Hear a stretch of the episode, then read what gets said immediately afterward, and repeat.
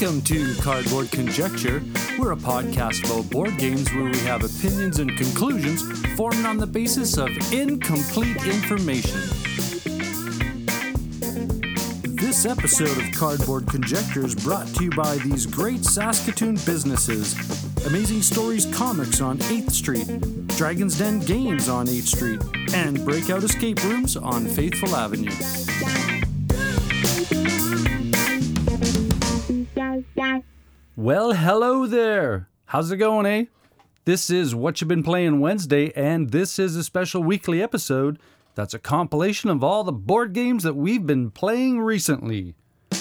And contributing on this episode are Matthew Legault of Scorpion Masqué, Dyson Dragons, Board on the Air of Dice and Men, The Meeple Dungeon, Friday Night Games, definitely a board game podcast, and Cardboard Conjecture. Remember to check out the show notes for links to all of the content of the What You've Been Playing Wednesday cast. Have fun exploring all these great content creators, eh?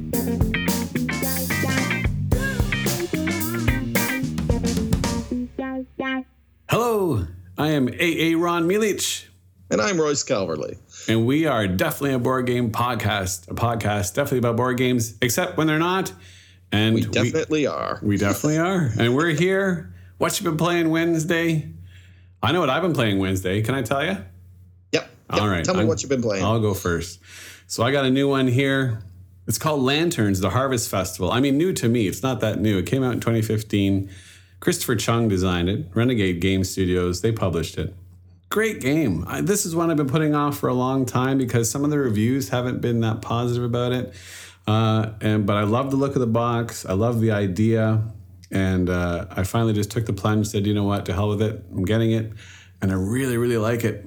You're basically matching cards or tiles really uh, to other lanterns that are sort of just shimmering on the lake. It's really kind of zen like. And as you match cards, you get colored lantern cards. Unfortunately, so does your opponent, though. When you get them, your opponent does too. But what you're trying to do is collect sets of two or sets of four or one of each color of all seven. And if you can do that, you can trade those in for points. So three sets of two, one set of four, or seven of a different uh, seven different lanterns. You can trade them in for points. And at basically at the end of the game, whoever has the most point wins. You also get player tokens whenever you build from a float that's in the lanterns, uh, and you can trade those tokens in for cards as well. Had a lot of fun with this one. Of course, the wife beat me. What else is new? Story of my life. Lanterns, the Harvest Festival. Check it out. Yep. Royce? yeah, great game, especially with four players. With four players, it really sings because that stress of having to give other colors to people and which color do you give to who is really makes the game uh, really come together. Royce is just saying that hurt my feelings because it's COVID and we can't have anyone over. But that's okay. I'll, I'll pretend he didn't say anything. It's just something to look forward to. All right. Yes, when all of this nonsense is over. Royce, what you been playing Wednesday? Well, you played a new game. I played an old game. My game was from 2013. Whoa, even older than mine. Yeah. So my game is designed by Jamie Stegmaier and Alan Stone. It's released by Stonemaier Games. This is my favorite of the Stonemaier games. Other people swear by Wingspan or Scythe or all these other games. No, no. This is my favorite. This is Euphoria, Build a Better Dystopia. And Grace and I played it twice this week. We really enjoyed it. It it's it's a hard game to explain in some ways. It's a dice action placement game. But what makes this game sing, what really makes it work, is the humor. It's Right. funny, and and fun, funny is such a hard thing to do in board games, right? It, it it doesn't just get old; it actually keeps being funny, and it, you're in this dystopian society. You're attempting to send your workers out, but if your workers get too smart, maybe you have to eliminate one of those smart ringleader workers and get rid of them. Uh, you are attempting to get your faction of society to be in charge. You're drugging your workers with bliss in order to keep them happy. Wow. You're shocking them with electricity to keep them active. And then you're going to all these marketplaces, and even the marketplaces are hilarious. Like uh, some of the, I'll give you a few examples. There's the Together We Work Alone camp. Okay. There's the theater of en- endless monotony, oh, my, yeah, that sounds about right. or my one of my favorites. Ready? The palace of forced altruism, forced. I love it. and that's it. That's the game. Is that humor combined with an amazing mechanism, a, a decently heavy Euro game, a neat take on dice placement, where you lose workers throughout the game, but you don't really care. Uh, this is my favorite of Jamie Stegmaier games for sure. and it's no coincidence that you're talking about Jamie Stegmaier. Do you want to tell them why? oh, we somehow we have accomplished a feat. Yep. Our episode 26 came out yesterday. For those of you who haven't downloaded and listened to it yet, go pick it up. We had Jamie Stegmaier as our guest on did. episode 26. You did. Jamie Stegmaier, people. Yeah. I mean, He wanted to spend time with us. We don't know why. can't for the life of us figure out why he wanted to be on our show. But Jamie Stegmaier ki- was on our show, episode 26. Come on, look, we'll talk about some of his games. We talk about his design uh, philosophy. We talk about all sorts of things. It's a brilliant interview. You're going to have a great time. Come listen. Don't know what to say other than wow, Jamie Stegmaier was on Definitely a Board Game Podcast, episode 26. You can download that from anywhere where podcasts live. Yeah, and if you can't find it in a podcast distributor, just go on the on the website or sorry on Google rather and, and Google definitely board game podcast. Go to our website, watch it there, and if you want to let us know what you thought, you can email us at definitelyboard at gmail.com or or if you're on Twitter at board definitely, let us know what you thought there. Yep. And if you're on Facebook, at, at definitely bored. There you go. All right, folks, we'll see you at the next one. Bye, everybody. Bye.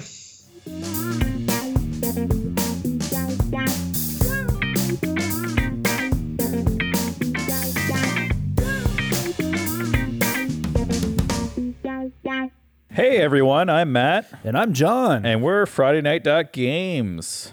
you can find us on Instagram at Friday Night Games underscore official, Twitter at Friday Night GMS, our website, Friday Night dot Games, and our podcast every Friday on your favorite streaming platform. So tonight we're going to talk to you about Robotech Reconstructed by Dr. Wictz. Because Jason said last week that we'd be talking about it. So And uh, we disappointed. I think we disappoint everybody, including ourselves. But um, so, just briefly, that is an economic game. It is actually really fun. We had a great time playing it with the creators, Dr. Wictz, Austin from Dr. Wictz, and Jason from Dice and Dragons, who is on this podcast. Some maybe this week. I don't know. Who knows? maybe he'll be talking about it. But uh, the game is awesome, especially if you are a hardcore Robotech fan just like him. You basically need to get it. But we had a lot of fun playing it. It's asymmetric. Everyone had totally different moves. It was super complicated. I don't even remember how to play. yeah, I'm not a big Robotech fan at all. I didn't even know what Robotech is. Uh, it's and I had- Macross. and I had, uh, Yeah, I'm just a joke. yeah, I don't really know. There's crickets there. but I had a lot of fun playing it, and it was fun kind of learning my my character and uh, what what they did in the game. So yeah, so definitely check that out. I think that uh, you can. It's available for pre-order in June. Nice. It comes out from uh, Japanime Games, so definitely, definitely give that a spin. And if they have enough uh, people loving it, they might do some other solo stuff. They told us not to say that, but if we all bug them enough, we can get solo content for it. So for sure. So yeah, look up uh, Dr. Wictz. That's W I C T Z um, on any of their socials, and uh, I think they're demoing some games. I know they're looking for for some some demoers as well. So if you wanna get Specific- in on one of those. So. specifically for Robotech. So, all right, so let's talk about uh, what we played tonight. Yeah, we played an actually like a really cool game uh, on our on our Twitch stream. Uh, so Friday night GMS on Twitch.tv. Uh, we played the game One Card Wonder, which was designed by Nat Levan and published by Ape Games. It's going to hit Kickstarter on April twentieth. Yeah, get excited. So, players are using resources to build a lost wonder of the world. Uh, the wonders are built from the ground up, so uh, they're laid out on one card. Um, and there's and there's boxes you have to build on. So you start with the bottom row and build up from there. And then if you you're using resources, which you have a max of eight, um, if you don't have enough resources to build your wonder, you can then spend them on buildings, which give you these special abilities. And there are a bunch of cards, and everyone gets to choose from two at the very beginning, which give you different abilities from other players. Yeah, uh, that was cool. I like that part. Um, there's also a general supply that you can take resources from. So basically, when you draw resources um, to put on your supply, you draw three, keep two, and put the other one into the general supply. And there are hero cards, which you can use to have one time abilities throughout the game.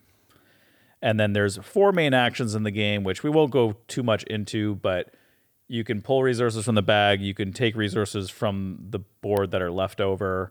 You can build either on your board or on uh, your wonder. And then the last one is you can sell two resources of the same to get a wild card coin. And it plays out very fast and very furious. Games only take like 15 minutes. Yeah. So what'd you like about it, Matt? Games only take 15 minutes. I, I when we were playing with playing with Nat setting up, he's like, what I like about it is that you can like order some food and play a couple games before your food gets there on game night, and he thinks that's you know super important um, for any game night. Have those quick games. Just a note, you know, we played it uh, 30 minutes over Tabletopia, and if we actually had the dexterity that we do in real life, you would be able to play it in 15 minutes very easily. for sure. Um, I really enjoyed the artwork. Uh, the artwork's pretty beautiful on it, and uh, each card has kind of a historical fact on the the wonder and the hero cards, and they're all um, the hero cards are all real people from history, which is pretty cool. Right, with dates and everything. uh, what didn't we like? it's not that we didn't like anything about the game. Um, just in a we played a three player game, and unfortunately, uh, in a three player setup, um, there's this move that's in the other game with four players plus, where you can trade between uh, resources between players, just just to help eliminate some of that downtime. Uh, between your moves, but because a, a three-player game moves pretty quickly, they they eliminated that aspect of it. Um, and I think with that um, and the uh, limitations of tabletop, sorry, Tabletopia, um, it would be really hard to do that digitally anyway. Right. And I think like it's like a whole hot potato thing. You're basically passing the bag around to determine whose turn it is. I think it's just such a cool element that we didn't get to try. And then the other thing we didn't get to try was the uh, leader cards, which have that one time ability, which I think would be really powerful, maybe help you out in, in bad situations. So. Right. I think we just you know did the base easy game just for ease of of learning and, and streaming. technical difficulties. Technical difficulties for sure. that we always seem to run into as we're demoing with other people. So, uh, how do we play it wrong?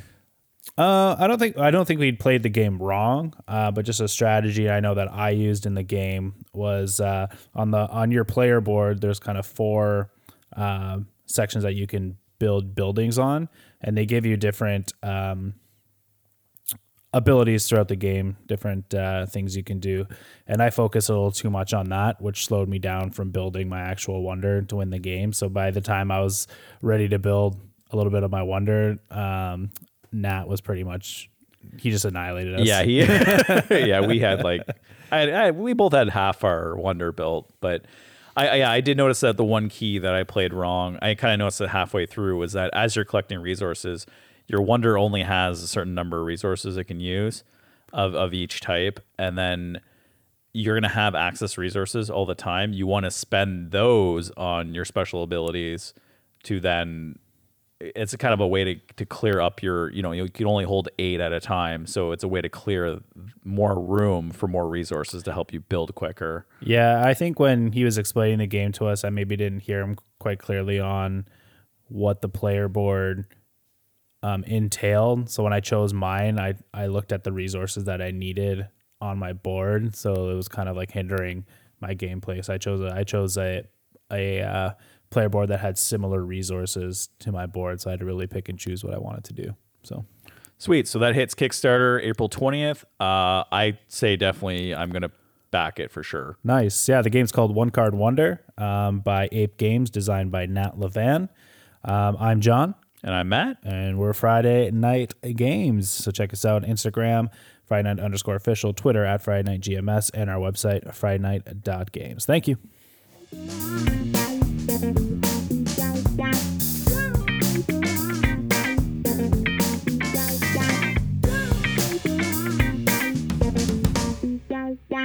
Hey everyone, Chad here from Of Dice and Men, a bi weekly ish podcast and regular Twitch stream where we talk about board games, the people who play them, and the culture surrounding the hobby.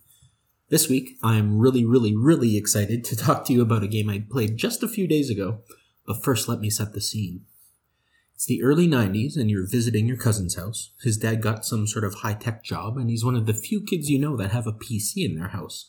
So naturally, you and your cousin spend most of your lazy Sunday afternoons playing games on three and a quarter inch floppies. Normally, you'd be taking turns at Commander Keen or Wolf 3D, but this week, your cousin is excited to show you something new a point and click adventure game. Whether it was Space Quest or Hugo's House of Horrors or Maniac Mansion or even Leisure Suit Larry, the point and click genre holds a special place in the heart of a lot of old school PC gamers like myself. And even though they've recreated a more modern point and click experience, games like Telltale's Walking Dead series or Heavy Rain, there's something to be said for those classic here's a boatload of items, figure out what to do with them style of gameplay that from the early 90s. Well, I'm here to tell you it's back. Cantaloupe Breaking into Prison is a game published by Lookout Spiele and is basically the exact same experience as those old text adventure games, albeit in paper form. You manage an inventory of items that can be used with elements on the one page scenes or other items, and you do your best to find clever ways of moving forward in the storyline, dodging the clever red herrings that end up mocking your poor choices along the way. Cantaloupe came out of left field for me. It's a game I ordered on a whim from a Board Game Bliss listing. I was frankly quite surprised when I received it. It's actually a coil bound binder full of glossy pages and a few deck boxes glued on the inside cover to hold the cards of the game. Inside the binder came a few key items, namely a large inventory sheet, a postcard with a few locations to visit, and a red filter to reveal and decode the hidden text on every page. The tutorial on the first few pages went over the mechanics of the game quite quickly. Scenery, inventory, and clever combinations will reveal four character codes, which will then have a corresponding entry to reveal and read to proceed in the story. Once you go through the first minutes of tutorial and introductory text, you're left to your own devices, holding nothing but a cell phone and a magnifying glass, which, of course, embodies the ever present look and use commands. Much like the point and click adventure games of old, it's up to you to read between the lines and think of all the clever ways you can combine inventory with environment to get past each hurdle you come across. And much like those games this story is modeled after, there's tons of humor written here. The narrative itself is a revenge caper, your character returning to their hometown to enact a plot against a past rival, and the situations and resolutions you find along the way will have you laughing out loud. The game rewards your interesting plays with a few hidden Easter eggs, like how knowledge of the Hitchhiker's Guide won me the coveted Nerd Award, or combining a coin and a magnet got me the Rocket Scientist badge both of which didn't provide any actual gameplay value short of making you laugh. Each environment is wonderfully illustrated as well. The locations you can visit are represented by single page backdrops featuring several people and items you can interact with, again invoking memories of Hero's Quest. The items you find along the way are just as well drawn, most coming with their own little quip of flavor text, and no shortage of imaginary ways of creating combinations that might just be the thing you need. The mechanics of the game are identical to the predecessor as well. You're presented with a series of narrative opportunities, maybe a Dropbox full of keycards, or an elevator with a code, or a bouncer that collects certain items, and it's up to you to figure out what item fits where. You'll have a lot of aha moments as you play and figure out that clever combination that allows you to proceed to the next chapter of the story, not unlike an escape room game like the Unlock or Exit series. In fact, I'd compare Cantaloupe to that recent board game subgenre the most, although Cantaloupe gives a much richer narrative experience. In Cantaloupe, you'll be having conversations with NPCs and exploring new locations, with the sole purpose of moving the story forward, which is a bit more thematic and concrete than a lot of the escape room game series, where the goal is mostly to, well, escape. Cantaloupe also clocks in at a much larger playtime, the publisher throwing around about 6 to 10 hours per adventure, whereas an escape room game you can reasonably expect to finish in 1 to 2 hours. And finally, Cantaloupe Breaking into Prison is only book 1, Lookout Spiele and the designers have two more books planned in the series, and if the release goes well, a few different ideas in the same format. It's true that these do suffer a bit from the one and done replayability issue that escape rooms have, But just like a lot of those games, you can easily pass the game on once you're done with it to spread the experience to your friends and family. I definitely recommend any fan of the point and click genre to check out this wonderful game, and I'm already anxiously awaiting their next release in the series. You can catch myself streaming Cantaloupe and other games on the regular on our Twitch channel of Dice and Men YQR, and tune into our podcast every other week or so for an insightful discussion of a new topic every episode. Last episode, we discussed video games turned board game. We're also raising money for the Canadian Mental Health Association Regina branch this week, and by donating, you can win a copy of Kingdom Rush Rift in Time. Check out one of our Twitch videos this month for more details. Have a great week.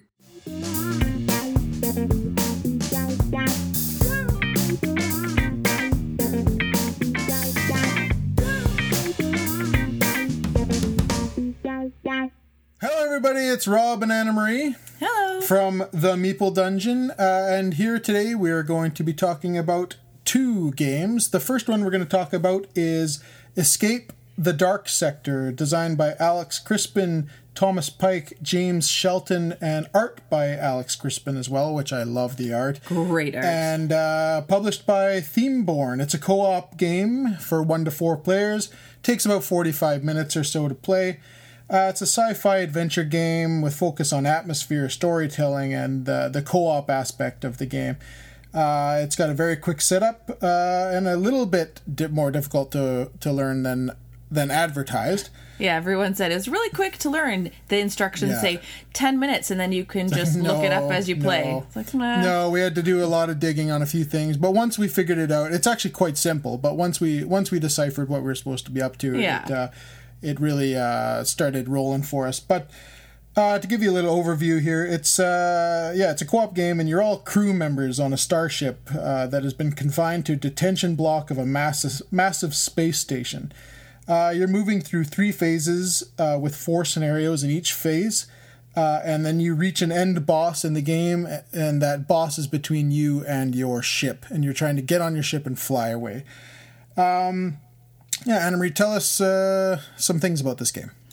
I really liked how the theme matched the feel of the game. Mm-hmm. I was feeling panicked when we played, so I liked that. Uh, the um, your health goes down so fast, Yeah, it's super difficult. and it, it makes it just makes every successful die roll feel like you've survived the impossible. yeah, you're yeah uh, with the die rolling there. Yeah. That the whole game is is really about dice rolling. So it's a lot of luck. Yeah, uh, there's a ton of luck involved, but it's so but it does really make it realistic.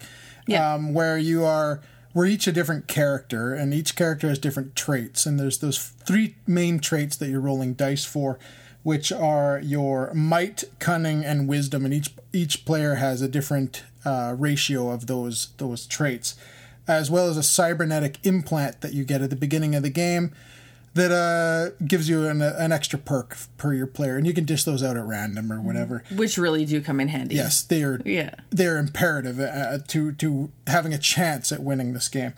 Um, yeah, like we said earlier, the game is super difficult, uh, and it's yeah, there's a lot of luck involved, but you can mitigate that luck with uh, with certain like these implants, and then you can pick up weapons and you can pick up items. And also with choices you can make. Like a lot of the cards will give you choices. Mm-hmm. They'll say like, okay, you can evade, so you can walk away. This may involve you losing one of your special cards, or you Yep. can attack. And you may be thinking, all right, let's gung ho and go and attack. But then you lose really badly. You lose your health. Mm-hmm. So then the next cards, you maybe make your choices differently. And okay, let's evade this time. Or maybe Right. we don't need to pester these guys. Yeah, sometimes you have the option of of trying to sneak away and sneak around your Yeah. obstacle, um, and sometimes you don't. Sometimes you're just straight up having to fight whatever might be in front of you, a space alien or a robot or something. And you, uh, yeah, the the rolling of the dice is everything. But then, like she said, you get to choose what you want to do and how you want to kind of approach each scenario. So I might hide, and then she might shoot her gun, and then uh, while uh, she's reloading her gun, I might shoot my gun, and then then we might go into close combat, and we're rolling different die as opposed to the die we're rolling for the ranged combat. And yeah, and each character that you're fighting against has different uh, strengths and weaknesses, and and yeah, your your your health points plummet uh, quickly in this game. We were in our Yeah. last game. We were in the in the second phase because there's three phases to the game one, two, and three. And there's four scenarios in each one. And we were about halfway through the game, and I was down to four life out of 12, which is really bad.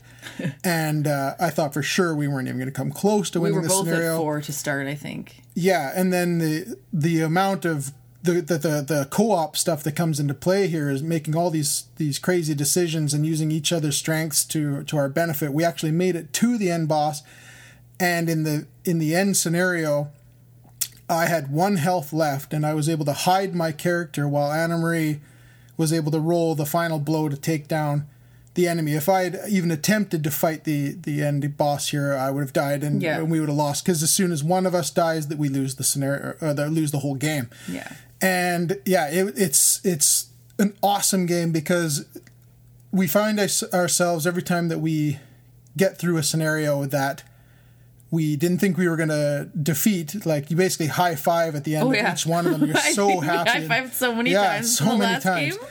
like it was like every round we're like, holy, we're actually making it through here. Like uh, because it, it's like all is lost at, at some points, and you're just like, there's no way we make it through this. But then somehow your luck uh, gets you through there, and you you keep on moving, and you're making your way closer and closer to your your spaceship.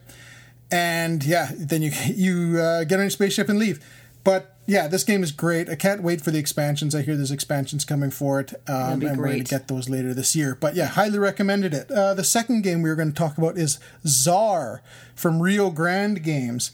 Um, and it's a two player abstract game. Anna Marie, do you want to tell us about that one? Sure, I'll try to run through it pretty quickly here. So essentially, um, you have each player has an equal number of discs. Yeah, One player, 30, 30 discs each. Yeah, something like that. Yeah. One player has white discs, one player has black discs, and all the discs are placed randomly on the board to start the game. Yep, So you on a grid. On a grid, yeah. Yeah. And then uh, each each side has an equal number of three type of types of discs. They're called Tzaars, Tzarras, and Totts, and basically they're just differentiated by different Uh, painting rings, styles. yeah. There's yeah. no color or a dot or a dot and a ring. Right. So it's very easy to tell the difference. Um, and then basically, you're just trying to eliminate your opponent's discs. So you do this by placing your disc over your opponent's, Mm-hmm. um, whoever if they're in an adjacent uh, adjacent line. Yep.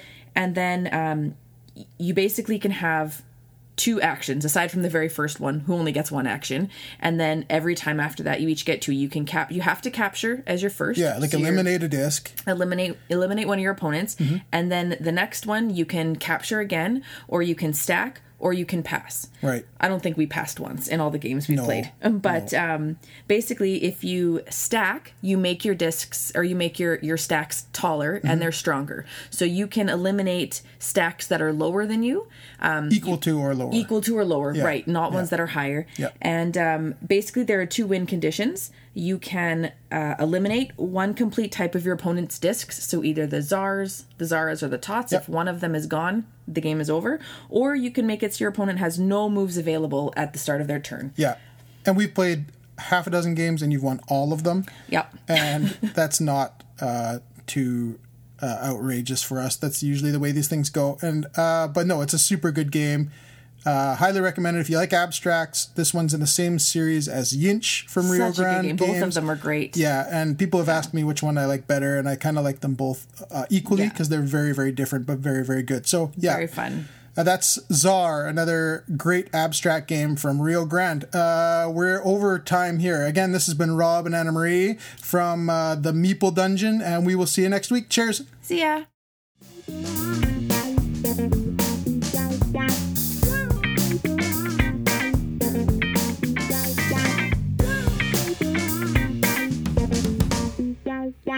What up, gamers? I'm Jason. I'm Julie, and together we're Dice and Dragons. You can find us on our YouTube channel at Dice and Dragons, as well as on Instagram, uh, at Facebook at Dice and Dragons, and Twitter at Dice and Dragon. Yes.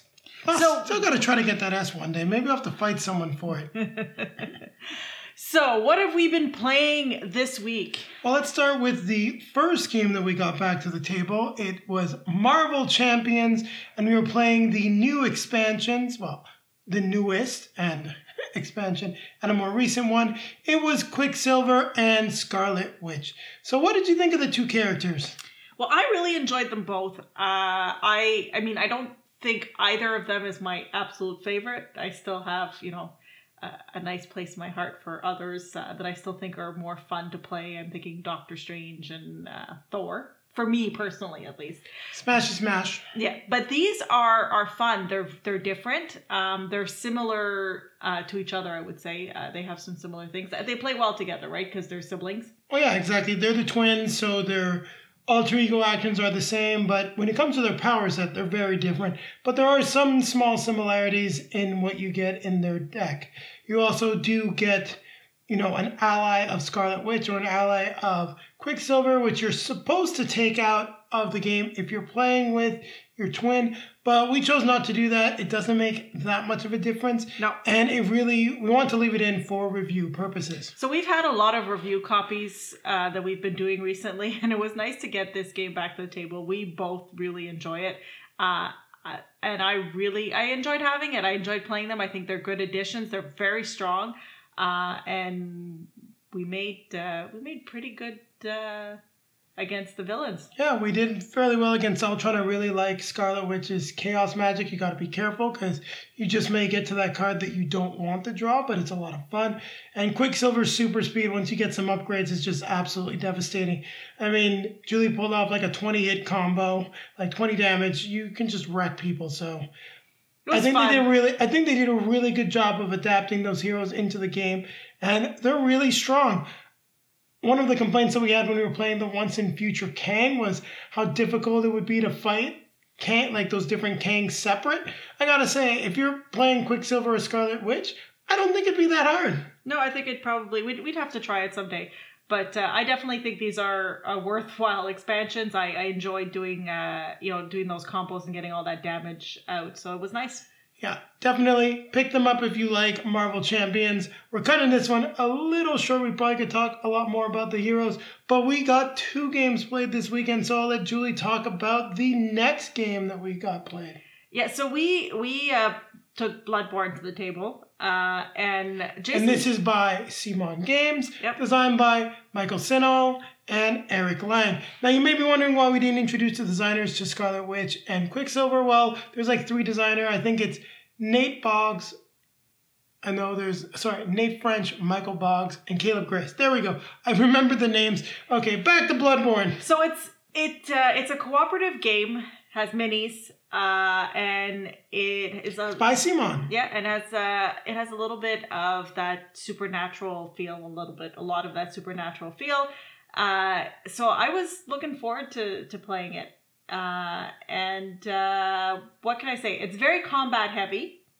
Uh, I don't think it's necessarily combat heavy, but combat is a big focus. You can just Okay. move around and explore, but the way you combat is handled is incredibly important to the game because you do have to complete a hunt mission. Now, if you're lucky enough to not have to fight anything before then, maybe that's a good thing. Maybe it's not.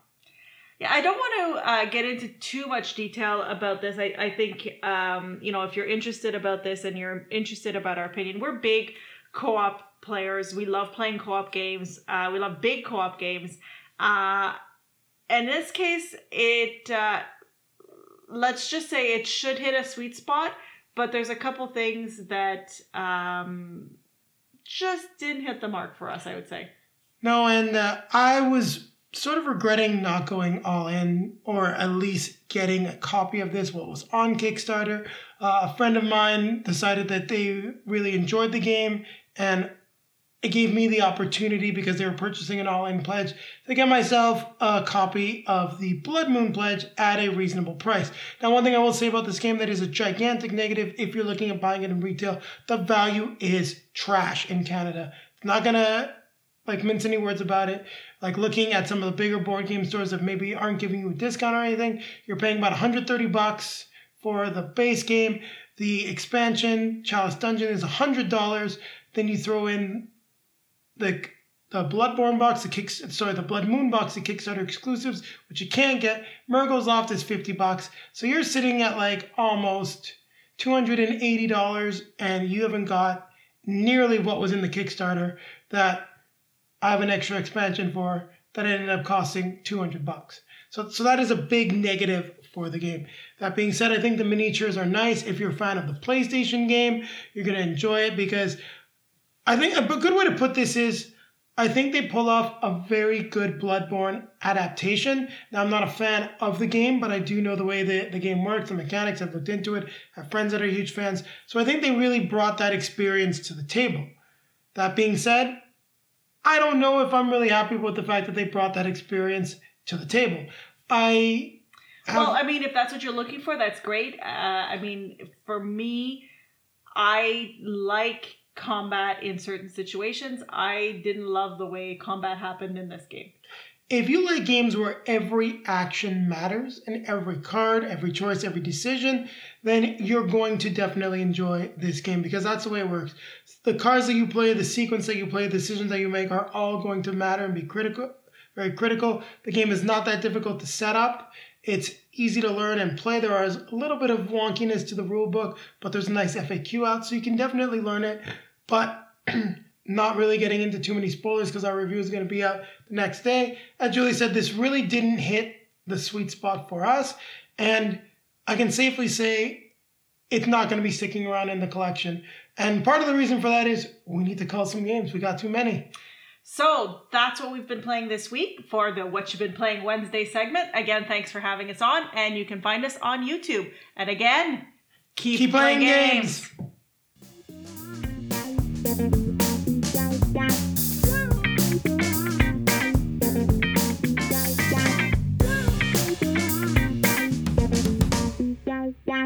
Hi everyone, Matthew here from Montreal based board game publisher Scorpion Masqué. Now, I know that a pandemic world isn't the best environment for party games, but if you are lucky enough to be in a bubble with a few other people, you have to try our game Stay Cool. It is the best party game on the market at the moment. And I think we should know at Scorpion Masqué we have the number one party game on Board Game Geek at the moment, which is Decrypto. I have people sliding into my DMs all the time, uh, asking me why I'd never told them before about how amazing this game is. It's simple, it's fast, it's stressful, and it is hilarious. Do yourselves a favor and check out Stay Cool. It's it's just the best. I am bad at planning. I can't do it. I am completely mystified by people who are able to look into the future like wizards and figure out what they're going to do at any given time, uh, determine what they will need to do it, and then allot themselves the necessary time to properly prepare themselves to do it. I mean, it's utter, utterly beyond me. Weekends with the kids are usually improvised on the fly and they're often disappointing. When the family goes on holiday, I spend my entire time before fretting about what to bring and then packing in a rush at the last minute, leaving three hours late and leaving half of the stuff at home. Ironically, one of my new tasks at work is project management, but for some reason, I'm able to do that because it's about seeing an entire task and breaking it into its constituent elements and then laying them out in order. I can do that. And I'll come back to that. So this week, I'm going to break with tradition. And instead of telling you what I've been playing, which honestly hasn't been much, some weeks it, uh, it just doesn't work out, I'm going to tell you what I haven't been playing and why. I haven't been playing Tzolk'in, the Mayan calendar. Now, before I start, don't worry. My aim here isn't to bash this game or to pass judgment on it or anything like that. I'm just going to tell you why I haven't been playing it. And probably never will again. Tzolk'in is a game that has an incredible table presence. Like, really, it's just astounding. Even people who have never played the game before are able to identify it in a second. It's that game with a huge cogged wheel at the center, surrounded by five smaller ones, and when you turn the big cog in the center, they all turn as well. Well, I've seen some incredible paint jobs on those wheels that really bring the game to life even more. Now, the theme is pretty loose, as it is with most Euros, you know, standard fare there. You're the leader of a Mayan tribe, and you're trying to construct buildings, make sacrifices to please the gods, and get the most victory points at the end. Now, Tzolk'in is a worker placement game with rondels. That's the mechanism with the wheels. The idea of the game is that on your turn, you either place your workers onto the satellite wheels, paying corn, which is the basic, basic uh, currency of the game, to place them in those spaces further along from the first spot on the wheel, or you can take them off the wheel on your turn, getting the benefit of that space that the worker occupies at the time. Now, one wheel is for getting corn, one's for getting resources, one's for building buildings, one's for trading, and one is for sacrificing crystal skulls to the gods. And the whole game is about, yeah, you guessed it, planning. It's about making sure that you place your guys in the right order and at the right moment to be able to remove them from their respective wheels to combine resource acquisition, building, sacrificing, and harvesting all at the same moment. Oh, and that corn you've been spending? You also need it to feed your workers. And that temple track, better make sure you climb it to get the valuable resources when the big wheel ticks past the brown marker. And I can't handle it. I just, I find this game unbelievably stressful. At almost every moment of the game, I feel like I'm making bad decisions, or that I'm about to, or that I just did. And numerous times during the game, I simply just don't know what to do. I've collected my resources, I built a building, and now I, I have nothing left, but I better collect some corn. But I don't have enough corn to get on the corn wheel to get corn to feed my workers with corn. And if I don't have enough corn, the gods are going to punish me. And how do I have six points while everyone else has 27? And tons of corn. And so the game goes. My opponents leap on and off the wheels with bushels of gold, stone, wood, and yes, corn, and buildings spring up around them. It's like it's like they're jumping on and off the bus or off the metro. And meanwhile, my workers are missing their stop, getting off too early, and occasionally, you know, starving to death for want of corn. And it is such an unpleasant experience for me. I played about six games of it, reading online strategy tips all the while before I was able to be somewhat competitive. I think I even won a game or two. And then after 10 or so games, we took a break and then a couple months later, we played again, and I had the exact same feeling I'd had the first time we played that sinking stomach of not knowing what the hell is going on. Except my opponent seemed like they just played yesterday and it finished 75 69 to 12, or something ridiculous like that. And that's when I realized that Tzolk'in, the Mayan calendar, is simply not for me. Even when I was somewhat competitive, it wasn't fun for me. It was torture. It was planning. And if my attention wavered even for a moment, the whole thing would collapse. And that's not an evening of gaming I want to take part in. Now, this is not to say that Tzolk'in is a bad game. Like I said at the top, if you love planning, if you love setting up complex systems to watch them come together in a complex ballet of skulls, structures, and freaking corn, Tzolk'in is definitely for you. But if organizing an outing to the orchard with the kids gets your palms sweating, you too may find that once again this week, you will not have been playing Tzolk'in. Oh, and a little side note bizarrely, I'm almost, almost unbeatable at Istanbul. Yeah, go figure. That has something to do with that whole project management thing. You go in little circuits and stuff, I don't know. So that's it for me this week. My name is Matthew Legault, and I have not been playing Tzolk'in. Please check out Stay Cool. As I mentioned at the top of the segment, it's a game that is almost as fun to watch others play as it is to play yourself. Trust me, you will have a blast. Thanks again to the gang at Cardboard Conjecture for having me on, and I'll see you all next time.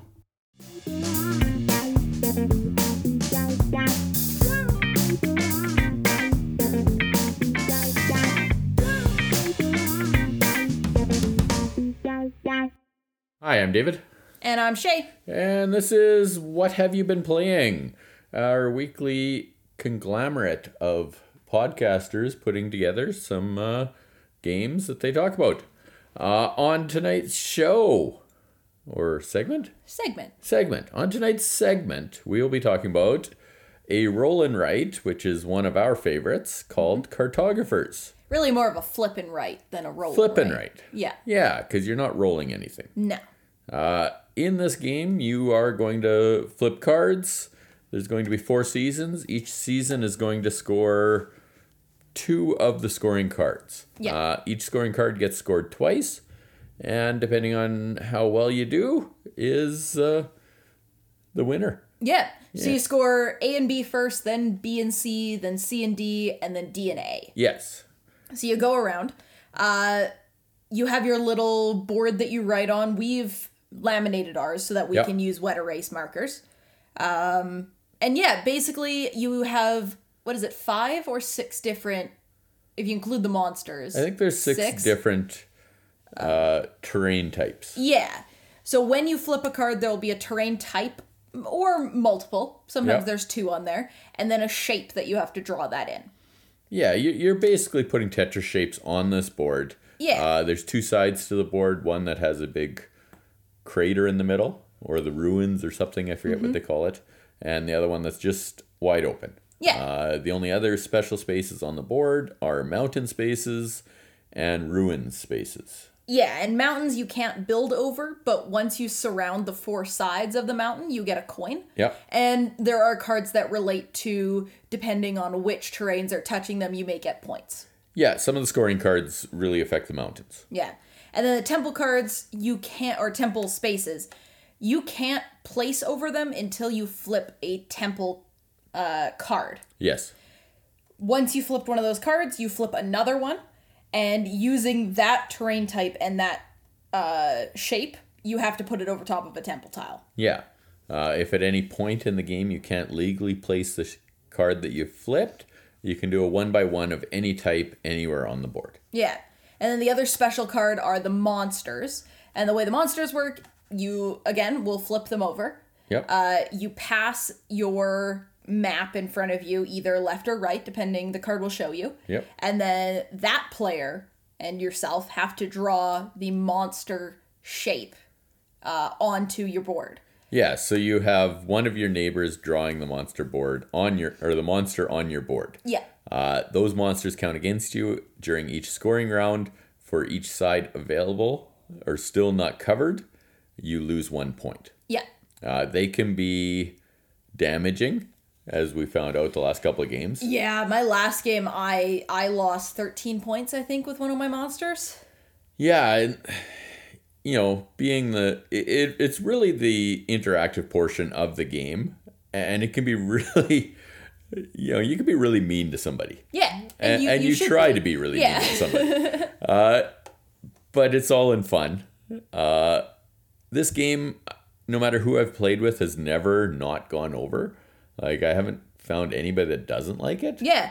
It, you know, roll and rights are pretty roll and rights, flip and rights are really nice to new players, right? So you Yep. can pretty much play them with everybody. I think this is one of the maybe more thinky of the flip and rights. There's still not a lot going on other than figuring out where best to place your shape. Um, but I think it's really fun. I have a really good time with it. It has an expansion coming out. Uh, basically a second version. It's Cartographer's Heroes. It was on uh, Kickstarter not too long ago. Should be shipping fairly quick, actually. Uh, this is part of the role player universe, where you have Roll Player, you have cartographers, you have uh, lockup, and Roll Player ventures is coming as well at the same time as this one. Uh, roll and rights do get a bit of a bad name just because for a year or for about five months there, everybody was putting out a roll right. Yeah. This one seems to have stayed prominent or relevant. Uh, for us, it is between it and Fleet the Dice game. I think is our two favorites right now. Definitely, yeah. Yeah, And definitely one of our most played. definitely more one of our most played. Okay, so that is cartographers. We are bored on the air. You can find us on CFCR radio in Saskatoon and their website or app every Thursday at six o'clock, and all of your local podcast sites. Have a great night. Talk to you next week.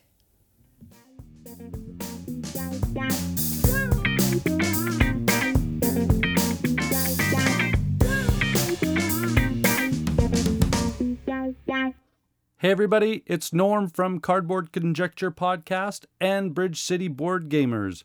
We have a Facebook page, Bridge City Board Gamers Community, and on that page we have a regular thread called What You've Been Playing Wednesday, and I like to read stuff off that thread and have board gamer envy.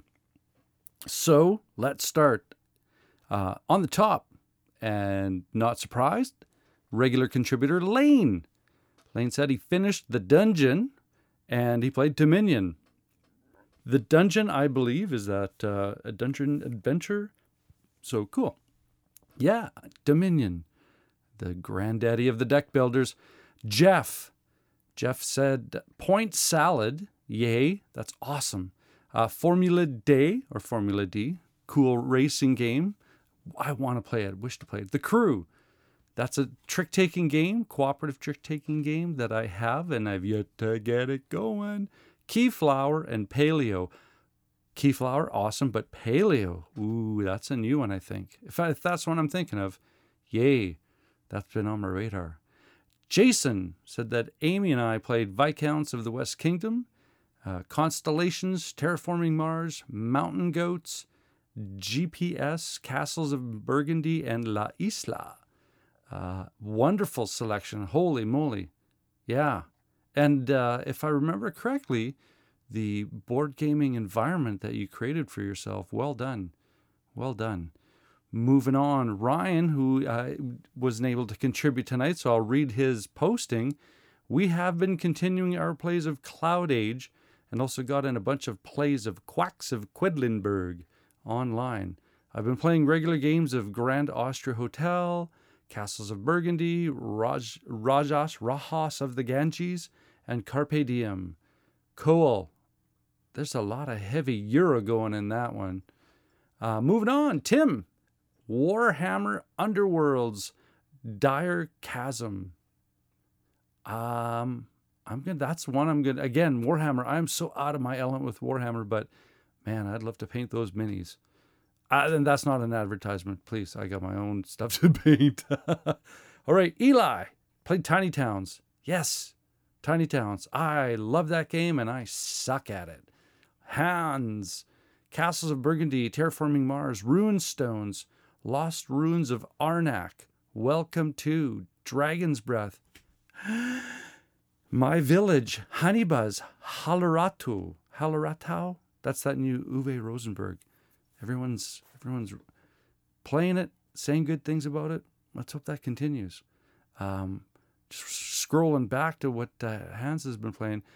Castle, I love Castles of Burgundy, Terraforming Rars, uh, Lost Ruins of Arnak. I haven't played that one yet. I have the I have the space version of it called Dune. Um, I think it's Imperium. Yeah. So cool. Garth, 18 Chesapeake. Nice. Dutch Blitz. Hand trauma. Marvel Legendary. Um, it is is it just me or is this game surprisingly hard to win? Legendary keeps kicking my family's butts. Um, yeah, it, yeah if, if the sequence doesn't come right and if you get bombarded, yeah. And you know, if you've seen me play every game, Travis, oops, somehow I missed this post this week. We tried out Maracaibo for the first time, loved it. It was uh, grasped that initial play feel of Great Western Trail all over again. Yes, yes, there is absolutely uh, threads of DNA in in Maracaibo that come from uh, Great Western Trail. Uh, yeah, I played I, Brian. I think I think it was uh, in the summertime when we were able to still have uh, extended bubbles. Uh, we played all three of us, all the three hosts of Cardboard Conjecture, and yeah, yeah, what a really cool game. I want to play that one again, definitely. Cool. Well, that's uh, going to wrap up our episode. Thank you very much for all these fantastic contributors. I'm very proud to uh, to creatively participate in the same project. So thank you so much. And uh, as it is, always take care out there and keep your stick on the ice.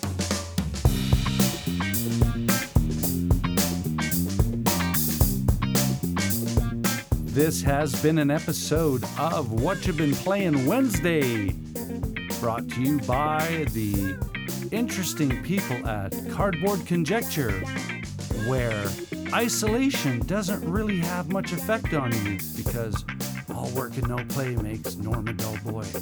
All work and no play makes Norm a dull boy.